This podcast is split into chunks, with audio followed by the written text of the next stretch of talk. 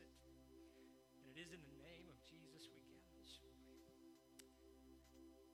Father, thank you for your love for us, for just how approachable you are. And so, God, we come before you this morning with boldness and great expectation because of the powerful name of Jesus.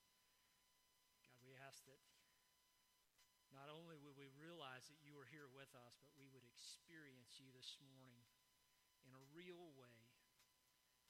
Father, we would know your love and your grace. We ask this in Christ's name. Amen. Amen. Thank you. Please have a seat this morning. Stephanie, you can start and stop a song anytime you want if you promise to sing like that. Amen. Amen. I am grateful for those who have that gift, and I am not one of them. And you are grateful for that, I promise you. Hey, uh, I want to do something just a touch different this morning, but you know, I enjoy a little fun and a little laughter. But you know, I invited our community to come out this morning. I invited the church to come out this morning. I ask you to bring your prayer requests, bring your bring your heart, your hurts, your fears, your shames, your anxieties, all those things that are just part of the human condition. And, and I, I, did that because in my research this for this sermon this week, I just really felt a lot of things that were happening in the world uh, regarding just the choices and the decisions we've been faced with for the, the last couple of years. It just seems a little harder just seems like the, the balance is off and the consequences are, are, are, are different and the unknown is out there and it's, it's just rattling in our brain. And so before we get too deep into that, I thought maybe just a, a little laughter might be uh, appropriate if, if, if you would indulge me. If you won't indulge me, just cover your ears, you know. So uh, I want to show you a couple things. Like this, this is one of the, the, my favorite things. The microwave is faster, but the oven makes it taste better. Do, do you have those decisions? I, I have found cooking for two, this is a true statement. Like this is the fifth gospel in, in, our, in our house, right? Uh, it, it's just, just faster, but it just doesn't taste the same, right? Well, what about, what about this one right here? Same lady, she's having some troubles. Um, I, I had a, right?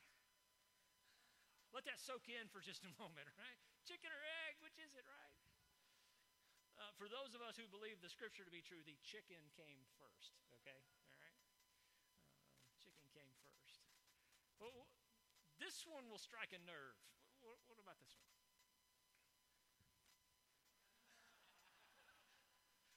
This is the chaos and the entropy of Sunday morning after church, right? And, and, and, and it, you could even go back to microwave or oven for this choice. or you could go to the place where no, we ate there yesterday, or we ate there, or we got bad service, or whatever. I, you know, this is it right here. This is the entropy that we all have, right? Meanwhile, we're all turning into bones. What about this one right here? Ah. I had a boss years ago that used to tell me that the only thing worse than a bad decision was no decision whatsoever. And we can fix bad decisions. We, we really can. We can, we, we can own them, we can deal with them, we can move forward, we can fix bad decisions, but we can't fix no decisions. And in the process of no decision, we're making a decision. And one of the things that we've diagnosed as of late, uh, especially the American Medical Society back in 2019, actually really kind of started coming out with this and I don't know there's a new diagnosis for everything anymore, but, but it's, it's decision fatigue.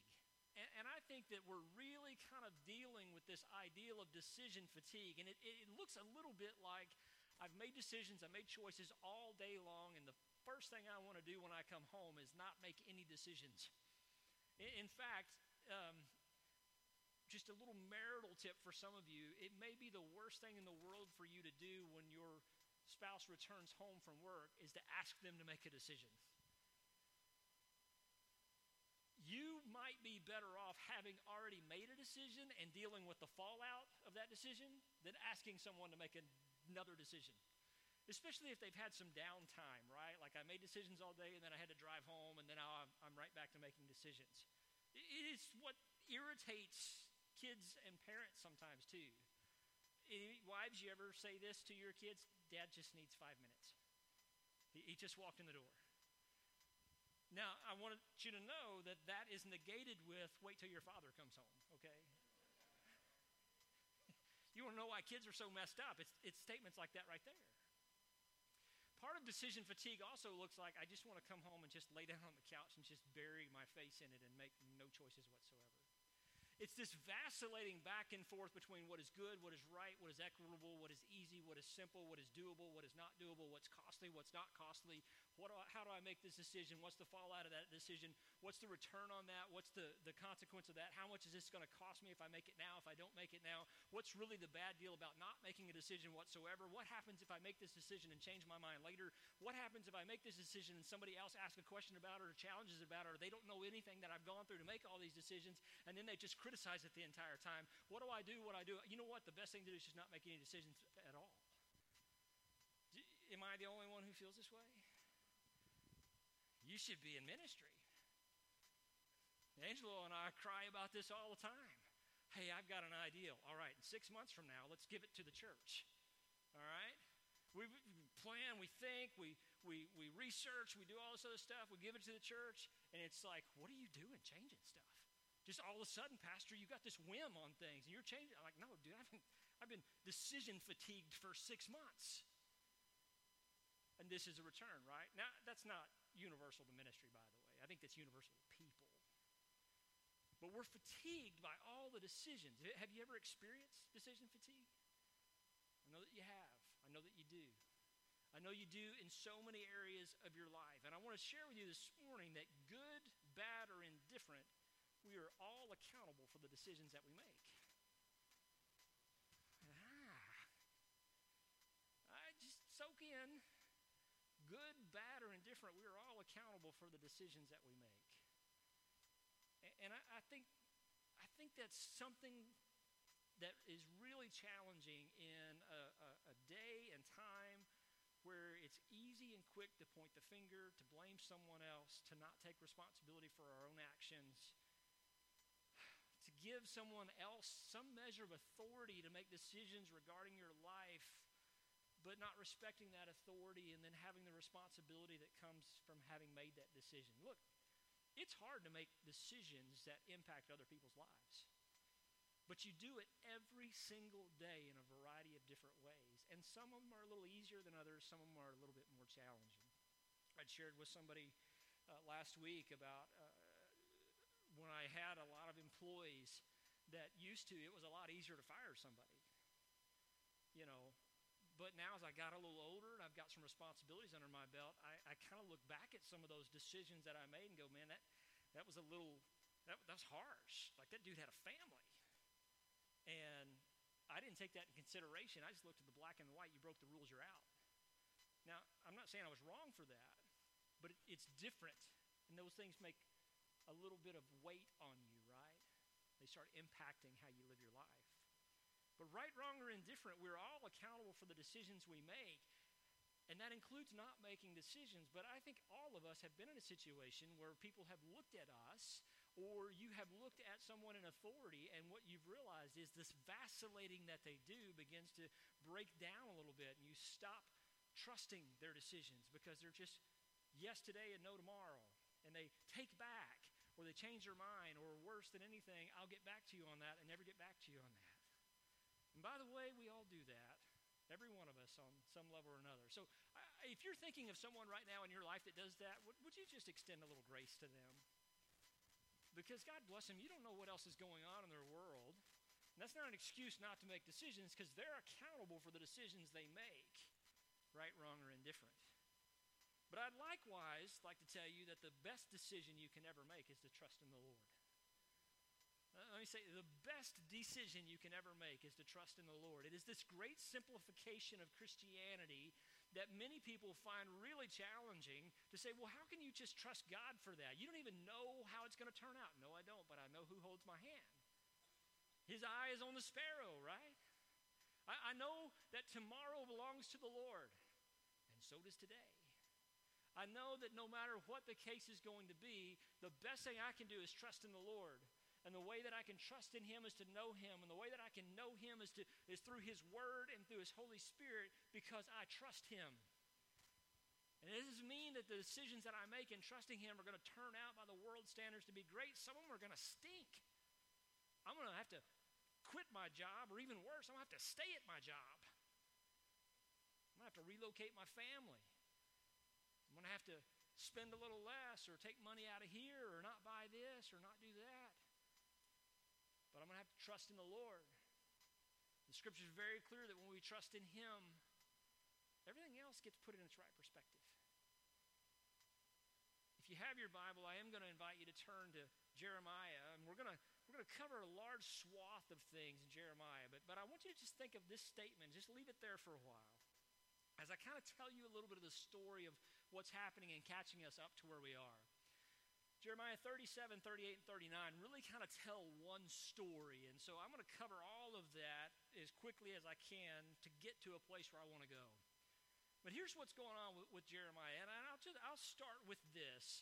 Jeremiah chapter 37, 1 says, Zedekiah the son of Josiah, whom Nebuchadnezzar, king of Babylon, made king in the land of Judah, reigned instead of Coniah the son of Jehoiakim but neither he nor his servants nor the people of the land listened to the words of the Lord that he spoke through Jeremiah the prophet. Now, here's, here's kind of where we are. Zedekiah is the king of Judah, the southern kingdom, but he's been placed there by Nebuchadnezzar.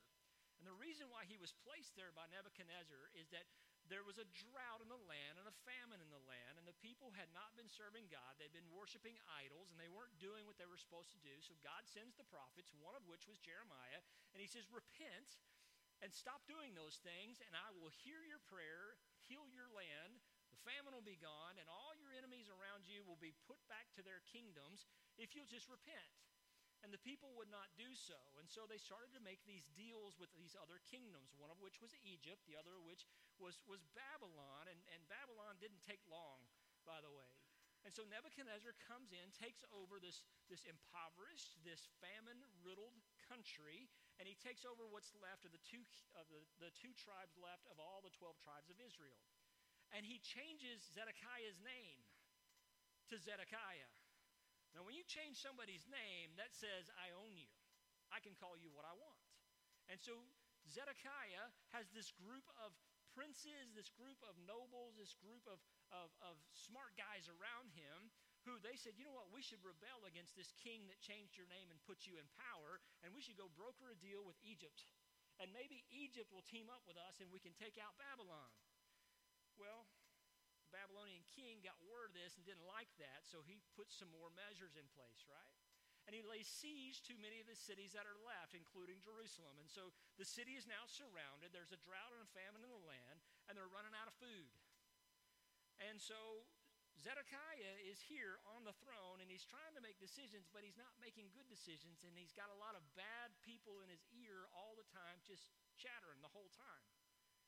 He's now spoken against the man who put him in power. And we've got a fundamental problem here. They're running out of food, they're running out of water. They go brokering a deal with Egypt, who enslaved them for 430 years. They thought that would be a better deal than repenting and going back to the Lord and saying, I'm sorry for what I've done. I'm going to stop worshiping idols. Would you heal our land? And so, what we see in chapters 37 and 38 are, are really some interesting things that are happening, but I'm going to try to sum this up a little bit. Babylon hears that Egypt is coming. And so they withdraw the siege and they re- relent a little bit on Jerusalem. And so Zedekiah and all those talking heads around him decide hey, we were right when the Lord said he was going to deliver us. Now, look, these Babylonians are leaving. Really, all that Babylon was doing was saying, Come on in, Egypt. Come on in and break down your resources and get yourself vulnerable. We'll take you out next. And so they back off. Things get a little easier in Jerusalem. And so Jeremiah decides, I'm going to go back to my hometown. I'm going to take care of some family business. And on the way out of town, one of the guards says, You're a traitor, Jeremiah. You're going to go side with those, those Babylonians that are running away. Because Jeremiah had been saying to them, God told us to, to surrender to Babylon and we'll live, or we can fight and we'll all die. And that was treasonous talk. That was treasonous for them to say that. And so they take Jeremiah and they throw him into jail, and he's in jail there, and they give him a loaf of bread and maybe some water, and then they run out of food. And And so everybody in the entire town is starting to starve. They're starting to get weak. There's not much left, so anybody who wants to come in and get them is going to come in and get them. Now, God had told Jeremiah several times don't pray for these people. Stop praying for them. They're not listening. Don't pray on their behalf. Don't come to me with a request from them anymore. I'm done. I've told them that I'm going to come and I'm going to bring the sword and famine and pestilence, and anybody who is left will be a remnant, a graceful remnant, but they're going to go live in Babylon for 70 years. He's been saying this now, at this point, Jeremiah has been preaching this sermon for about 30 years. And here's where they are. And so they call him a traitor, they throw him in jail, they basically starve him. And Zedekiah, what does he do? He sneaks in and he says, Jeremiah, could you inquire upon the Lord for me? Could you go ask God if he would come help us out a little bit? Jeremiah says, Yeah, I've already asked him. By the way, the same answer he gave us 30 something years ago still applies today. Fight and die, surrender and live. Repent come back to him. Zedekiah asks for prayer. Babylon retreats. Jeremiah goes back towards his hometown. He gets arrested. Meets with Zedekiah the king in secret. God sends Babylon back to them. King gets a little embarrassed. Jeremiah is starving.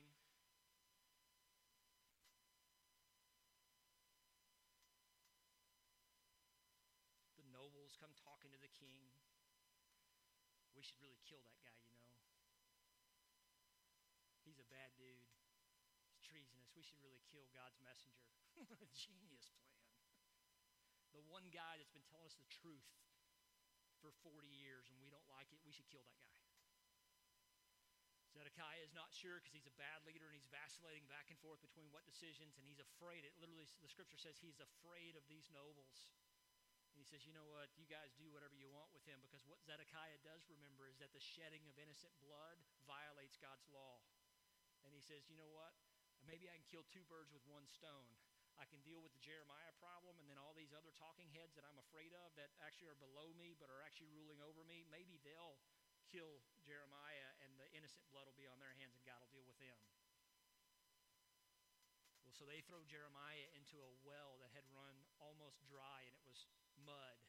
They drop him in there, starving him, no food, no water, just mud. And it's actually kind of funny because Jeremiah declares to them that you are stuck in the mud, which is exactly where we are when we vacillate through decisions or not making them. We're just getting no traction, just stuck in the mud. You just spin your wheels until you drop a little lower and you're going to need help. Somebody's going to have to come and help you. And there was a guy named Ebed Melech, which means servant of the king. He's an Ethiopian slave, and he hears what's going on with Jeremiah, and he goes to the king and he says, Can I rescue Jeremiah out of that well? And he says, Go get 30 men and get him out. And Ebed Melech does something amazing. He goes and gets some rope and some old cloths, and he very gently and tenderly pulls Jeremiah up out of that well by telling him to put those robes underneath your arms so it doesn't hurt you emaciated, sick, dealing with all the people that are out there.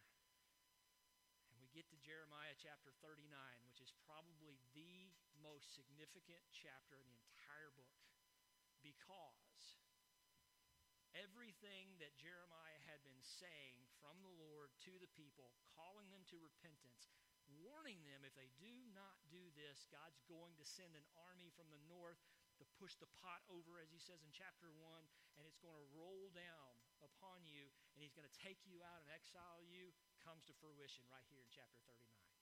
It is the climax of the entire book of Jeremiah, in my opinion. Even Siri agrees. It's the climax of what's going on. And he gets to this place. And so, my first question to you this morning is what happens when you trust in your own strength, wisdom, knowledge, and abilities. Now, the simple answer is this it's just a matter of time before you wear out and realize just how dumb that was. And if you don't come to that early enough, don't worry. Others around you will come to that, that conclusion much faster. They'll help you with that, okay? But in Jeremiah chapter 39, verse beginning in verse 4, this is what we see. Babylon has come back. Now the, the whole city is, is in fear. In verse 4, it says, When Zedekiah, king of Judah, and all the soldiers saw them, they fled, going out of the city at night by way of the king's garden through the gate between the two walls. They snuck out the back entrance. There was a hidden passageway for the king to escape, but not everybody else. They snuck out because Babylon was coming, just as Jeremiah had said. And they went toward the, uh, uh, the uh, uh Arabah, which is uh, kind of a desert area. But the army of the Chaldeans, which would be the Babylonians, pursued them and overtook Zedekiah in the plains of Jericho. And when they had taken him, they brought him up to Nebuchadnezzar, king of Babylon, at Riblah, in the land of Hamath, and he passed sentenced on them. The king of Babylon slaughtered the sons of Zedekiah at Riblah before his eyes. And the king of Babylon slaughtered all the nobles of Judah. He put out the eyes of Zedekiah and bound him in chains to take him to Babylon. The Chaldeans burned the king's house and the house of the people and broke down the walls of Jerusalem. And then Nebuzaradan, the capital of the guard, carried into exile Bab- uh, to Babylon the rest of the people who were left in the city, those who had deserted to him, and the people who remained. And Nebuzaradan, the capital of the guard, left in the land of Judah some of the poor people who owned nothing and gave them vineyards and fields at the same time. You want to know what happens when you trust in your own strength and your own wisdom and your own abilities? Bad things. There was no escape. Even the king himself, who tried to run away, the king of Babylon catches up to Zedekiah, who he named and put in power, and he says, You know what? I warned you. I told you to stay loyal to me. Look, every king demands loyalty, including King Jesus. And something happens when our traitorous hearts turn away from the one who is the king over us, whether it be an earthly king or whether it be a heavenly king. There is an expectation that I do what the king says. And when I do, I'm in his graces, and he treats me the way that he said he would. And when I don't, he treats me the way that he said he would. And after all these years, in chapter 39 of Jeremiah, we finally get to the place where God is going to do what he's been saying I'm going to do. And he's doing it over and over and over again. And finally, we're at this place. And it gets to a place to where all of the promises that Zedekiah had been given from Jeremiah, because by the way, the thing that really got him frustrated was God said, Zedekiah, you're actually going to be okay. You're just going to die in Babylon. You're going to be taken out of your kingdom, out of the land, and you're going to die in Babylon. And it upset him. And all of his nobles and his false prophets have been saying, no, no, no, after two years, we're going to get all of our stuff back and all this going to. No. In fact, what actually happened was that Nebuchadnezzar made sure there were no heirs to Zedekiah, and he killed all of his sons in front of him, and then he gouged out his eyes, put him in chains, and marched him back to Babylon where he would live out the rest of his days, remembering that for 30 plus years God was gracious to him and to all of Jerusalem and said, If you will repent, I'll restore to you everything. And you made the decision not to listen. You want to know what happens when you make up your own wisdom and your own knowledge and your own truth and you decide to go your own way? Destruction.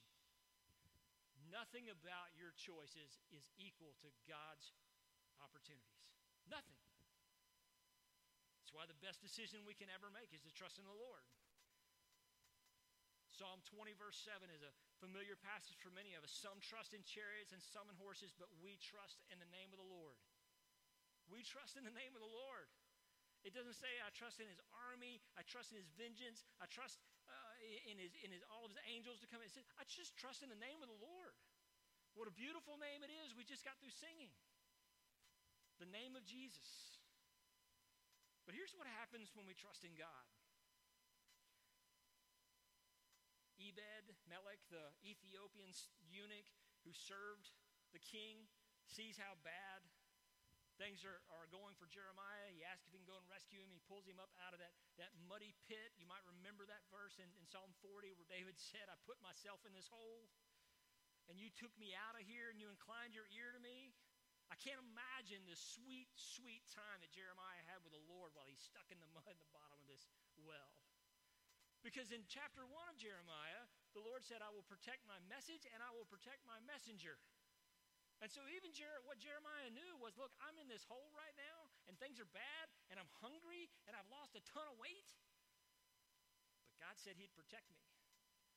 And listen, you may not like this, and you may not agree, and it may not be a old, warm, fuzzy message, but at the bottom of that well was probably the safest place to be in all of Jerusalem. At the bottom of that well was probably the safest place to be in all Jerusalem. The back gate didn't help the king. The plains of Arabah was not a safe place to be. I mean, just consider my ideal of refuge is to run out into the desert, thinking nobody's going to find me or I'm going to escape. At best, I'm going to starve to death or die of dehydration in a couple of days.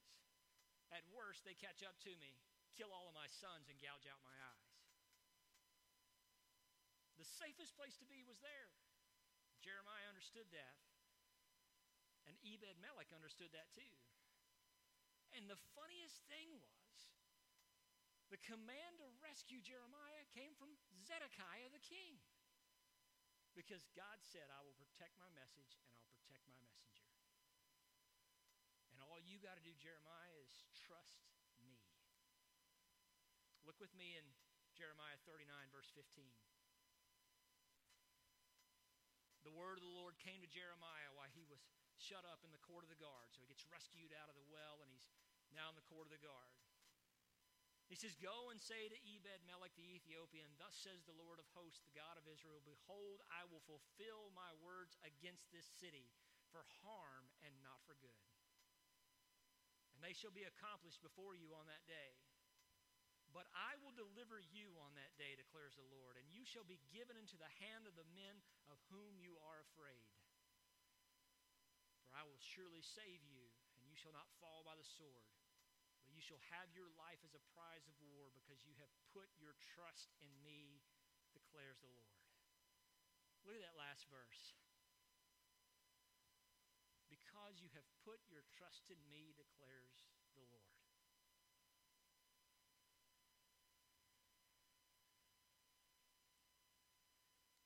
30 something years. Repent, turn back, trust me. Oh, God's not going to do it. Oh, man, there's no bread left in the city. Oh, the water's run up. Crops are dying. Oh, in two years from now, say the prophets, God's going to send us back. He's going to take care of all this.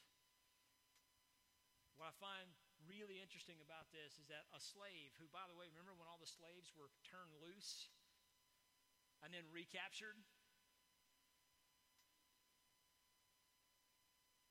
A slave is the one that protects God's message and God's messenger because he knew to trust in the Lord. He believed in the message of a man that was stuck in the bottom of a well. And the Lord said, I will give you your life as a prize of war and I'm not going to take you into exile to Babylon. Even Jeremiah is actually going to get taken into Babylon. But Ebed Melech, because he trusts in the Lord, he gets his life, he gets some land, he gets some vineyard, but more than anything else, he gets the legacy of saying, I trust in the Lord and my life is protected. Now, look,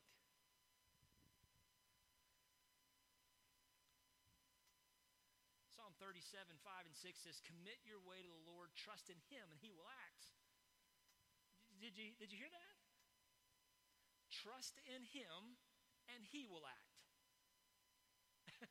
Ain't nobody said trust in him and then go work real hard and hope that he shows up. Trust in him and he will act.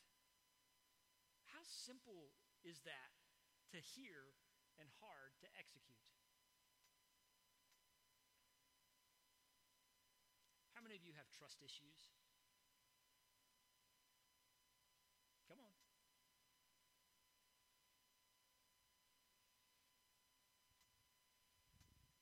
Bought a new car this week. Hate that process. Always hated that process. I even go to CarMax to make it a little easier. I know what you're thinking. Oh, you paid too much. Yeah, you're probably right. But I didn't go through all the hassle of all that other stuff either, right? You know one of the most interesting things they do at CarMax when you pick out a car? They set you down and they turn a little screen and they say, here's the vehicle's history. You can trust us. This car's never been wrecked, flooded, in a fire, used in a crime, or whatever, right? You can trust us. I made a several thousand dollar investment trusting in a screen for a car. Take it a step further.